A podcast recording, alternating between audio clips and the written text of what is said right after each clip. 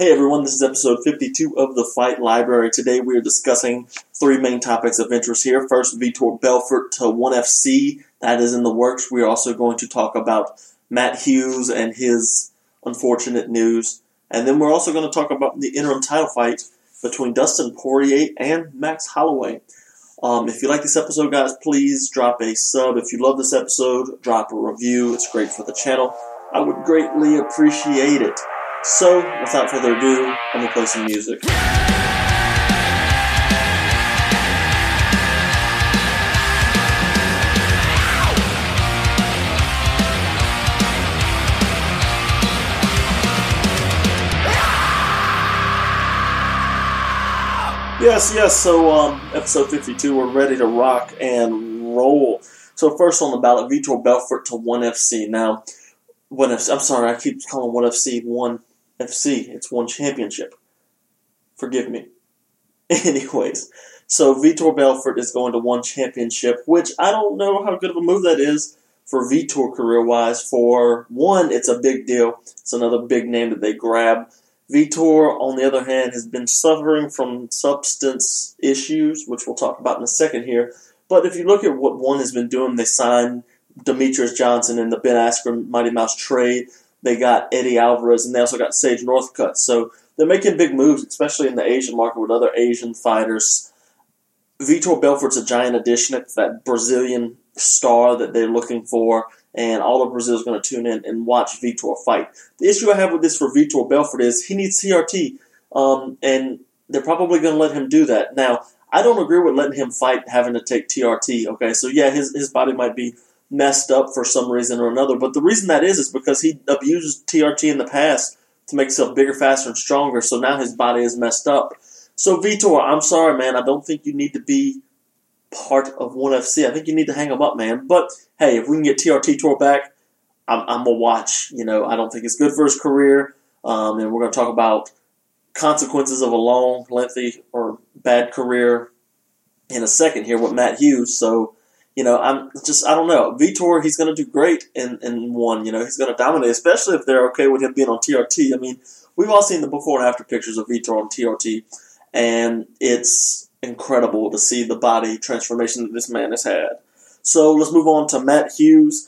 Matt Hughes has been in the news recently for some very um, unfortunate reasons. So apparently he... Um, He beat his wife pretty badly. Um, they re- they filed a restraining order, uh, and it's it's nothing good. That's that's nothing good at all.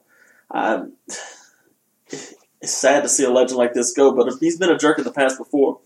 We've seen that he's uh, done shady things in the past, especially in his college days and stuff, and, and all into that. But it's in his autobiography that he wrote himself. It's mm, Yeah, I don't know. So he, he beat his wife, smacked her head against a shower wall or something. It, it's ridiculous, really, um, how crazy this guy is. Now, that's from a lot of C T E. I literally, I thought, you know, this is a change in behavior for him because I forgot about all of his past doings. Um, but this is not a change in behavior from the train wreck. This is Matt Hughes being Matt Hughes. And it's kind of sad to see that his wife and son are in that. He also smacked up his uh his brother's son, too, and he filed a restraining order. So that's pretty sad, man. I feel bad for Matt Hughes' family. Not for Matt because he's a jerk, but for his family, you know. And I, I, I'm I'm sad to see such a legend of our sport held in such terrible light. You know, we usually think of this as M M A fighters are better than this, and most of them are. But Matt Hughes is that example. He's at the top of the game, and now he's, you know, in the limelight for another reason and then a negative reason. That's sad. Moving on, I don't want to stay on that topic too long. Ugh, that's dark. Um, Max Holloway and Dustin Poirier are fighting at U F C two thirty-six in Atlanta, Georgia for the interim lightweight title.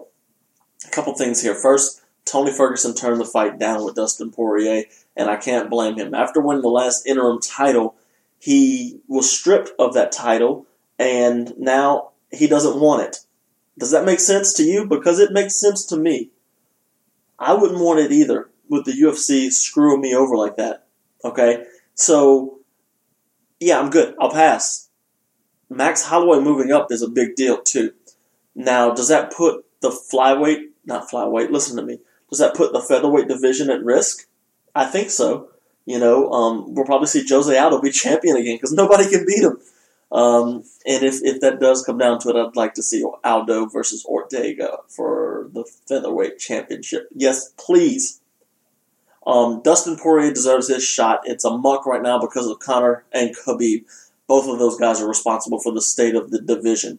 Um, it's not good for lightweight.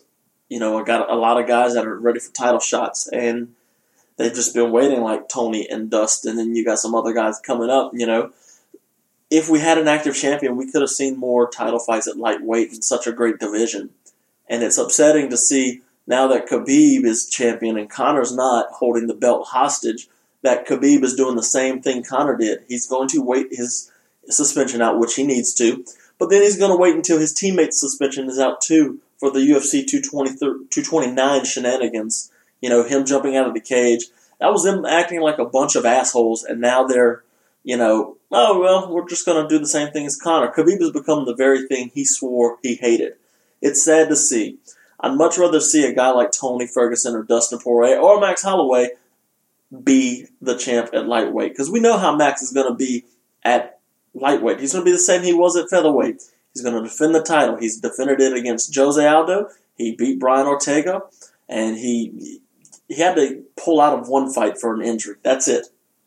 You know, so I get it. I understand. But this title fight between Poirier and For, uh, Ferguson and Holloway. I get those two mixed up. Max and, and Tony need to fight. I'll never get their names right. Anyways, this interim title fight between those two, that's going to be a banger. Let's be real. Dustin is the only man to ever finish Max with an armbar, which is incredible. He's the only man to ever do it. So this is Max making good on his promise that he's going to go back and avenge every loss. I feel bad for Dennis Silver. So he has that, he has Conor, and he has Max to fight. Or Dustin to fight. He's knocking Dustin out now. Not literally, but figuratively, he's trying to beat Dustin Poirier. Anyways, guys, I really appreciate this episode. Y'all listening to it. Um, if you like the show, please, like I mentioned earlier, drop a review, drop a sub. It's great for the channel. Drop a comment on the YouTube, guys. Yes, please. Um, follow me on Twitter, Blaine Henry M M A. Um, that's where I post my random thoughts and stuff. You can also follow me on Facebook at Kicks and Kamoras. Whoa, that's a name I ain't said in a long time. YouTube, we're Fight Library. And Twitch, we're also Fight Library. Also, check out Swamp Stank. Swamp Stank's the best band in the world. They provide all of the music for our show, and they just dropped a brand new single. They have The Take, and now they have their new single, Christ Dies Out, on iTunes, Spotify, anywhere you listen to your music. So, guys, thank you for listening. I'm your host, Blaine Henry. I will catch y'all on the next episode. Later.